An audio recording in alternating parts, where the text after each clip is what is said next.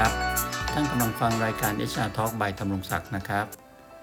วันนี้ก็มาคุยกันต่อเรื่องของกฎหมายแรงงานกับการบริหารค่าจ้างเงินเดือนตอนที่ 4 แล้วนะครับ ในตอนนี้ผมก็ตั้งชื่อตอนว่าเกี่ยวกับการไม่จ่ายค่าจ้าง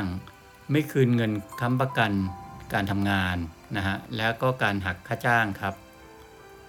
ในตอนนี้เราคุยอะไรกันดีมาดูกันนะครับ ข้อแรกครับ การไม่จ่ายเงินเดือนน่ะหรือไม่จ่ายค่าจ้างเมื่อถึงงวดการจ่าย ถือว่านายจ้างกำลังทำผิดกฎหมายแรงงานอยู่นะครับ วันนี้ยังมีอยู่ครับ แล้วผมก็ได้รับคำบอกเล่ามาจากคนทำงานมนุษย์เงินเดือนแหละนะฮะสอบถามผมมาว่าพอถึงสิ้นเดือนแล้วไม่จ่ายเงินเดือนเงินเดือนไม่ออกครับเนี่ยยิ่งตอนนี้เศรษฐกิจมีปัญหา ก็เข้าใจนะครับว่าบริษัทหลายบริษัทก็กำลังประสบเรื่องของปัญหาการเงินนะฮะปัญปัญหาการเงินอะไรอย่างเงี้ยเข้าใจครับแต่ว่า ตามกฎหมายแรงงานเนี่ยกำหนดไว้ชัดเจนครับว่าจะต้องมีการจ่ายค่าจ้างอย่างน้อยเดือนละครั้งครับจะต้องจ่าย เพราะฉะนั้นพอถึงรอบเช่น จะต้องจ่ายเงินเดือนทุกสิ้นเดือนเนี่ยพอถึงสิ้นเดือน 30 หรือ 31 ของเดือนเนี่ยแล้วเงินเดือนไม่ออกอะตรงนี้เนี่ยคนที่เป็นพนักงานเป็นลูกจ้างเนี่ยถ้าเป็นประสบเหตุอย่างนั้นจริงๆเนี่ยไปแจ้งแรงงานเขตได้เลยครับ ให้เขาเข้ามาอ่าดำเนินการครับคือเขาต้องเข้ามาตรวจสอบ และเขาจะต้องสั่งให้บริษัท จ่ายค่าจ้างหรือจ่ายเงินเดือนให้กับพนักงานครับ ถ้าไม่จ่ายก็ถือว่าทำผิดกฎหมายแรงงานแล้วนะครับ อันนี้ก็มีโทษถึงคุกไม่เกิน 6 เดือนปรับไม่เกิน 1 0 0 0 0แบาทหรือทั้งจำทั้งปรับเหมือนกันนะครับ เพราะฉะนั้นตรงนี้เนี่ยนายจ้างระวังไว้ด้วยครับ ยังไงก็ต้องจ่ายครับ จริงอยู่ฮะท่านอาจจะมีปัญหาการเงินอะไรก็ตามเนี่ย แต่ต้องเข้าใจหัวอกของคนเป็นลูกจ้างเหมือนกันว่าเขาก็ทำงานให้เราตามปกติมาเนี่ยครบเดือนแล้วไม่จ่ายให้เลยเนี่ยมันก็ไม่ถูกกันนะฮะ ใจเขาใจเรา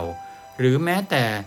เมื่อถึงกำหนดจ่ายค่าจ้างเนี่ยจ่ายให้ไม่ครบตามที่ตกลงกันนะเช่นตกลงว่าเงินเดือนเดือนละสองหมื่นสมมุติอย่างเงี้ยนะครับ แต่พอถึงสิ้นเดือนจ่ายให้แค่หมื่นเก้าอีกพันบาทตะไว้ก่อน อันนี้ก็ผิดกฎหมายแรงงานเหมือนกันนะครับ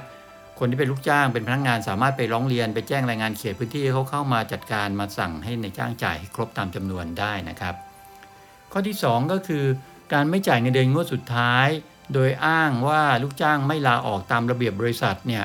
ถือว่าเป็นความผิด กฎหมายแรงงานนะครับนายจ้างกำลังทำผิดอยู่ครับ อันนี้ผมเคยพูดไปแล้วนะครับว่าเมื่อถึงกำหนดวันลาออกเนี่ยพนักงานทำงานถึงวันสุดท้ายเมื่อไหร่ก็ต้องจ่ายถึงวันนั้นครับจะมาอ้างว่าเขาทำผิดกฎระเบียบบริษัท ไม่ยื่นใบลาออกตามระเบียบบริษัท บริษัทก็เลยไม่จ่ายเงินเดือนงวดสุดท้ายให้ไม่ได้ครับ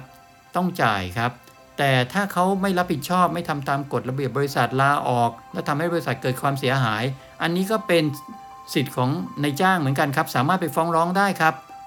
ซึ่งในที่ผ่านมาก็เคยมีมาแล้วครับ ที่บริษัทก็ไปฟ้องร้องเรียกค่าเสียหายจากลูกจ้างครับ ให้ศาลท่านพิจารณาแล้วศาลท่านก็ตัดสินให้ลูกจ้างชดใช้ค่าเสียหาย เหล่านี้ให้กับบริษัทก็มีมาแล้วด้วยครับ ดังนั้นเนี่ยแต่แต่บริษัทไม่มีสิทธิ์ไปหักไม่จ่ายเขางวดสุดท้ายอะเพราะเรายังไม่รู้ไงว่าความเสียหายเกิดขึ้นมากน้อยแค่ไหน อันเนี้ยบริษัทต้องไปฟ้องศาลแรงงานครับ ให้ศาลท่านเป็นผู้วินิจฉัยอีกทีหนึ่งนะครับ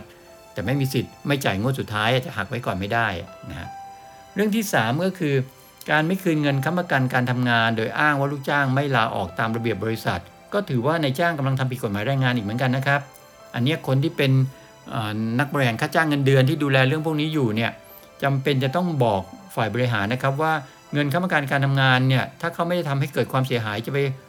ไม่คืนไม่ได้ครับ ผิดกฎหมายแรงงานครับ ข้อ 4 ก็คือการหักค่าเครื่องแบบบางที่เรียกหักค่ายูนิฟอร์มเนี่ยอันนี้เป็นการทำผิดกฎหมายแรงงานอยู่นะครับ เพราะผมบอกไปแล้วว่าในจ้าง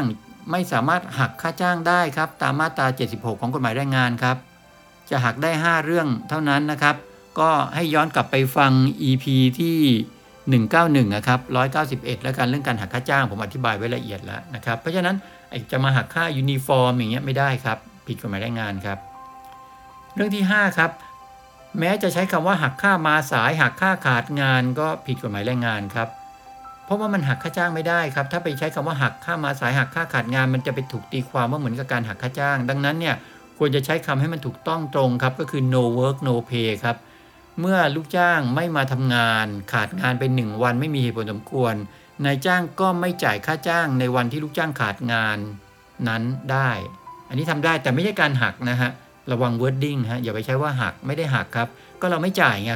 ก็เธอไม่มาทำงานให้ฉัน ฉันก็เลยไม่จ่ายค่าจ้างให้เธอไง no work no pay ฮะ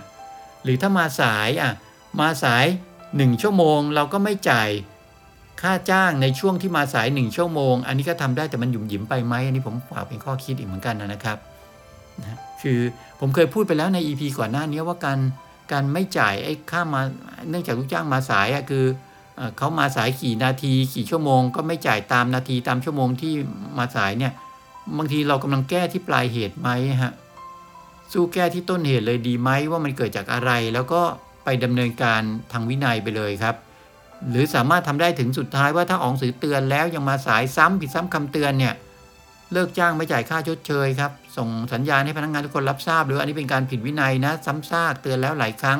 จนทั้งครั้งสุดท้ายยังมาสายซ้ำอีกอะไรอย่างเงี้ย จะดีกว่าจะมา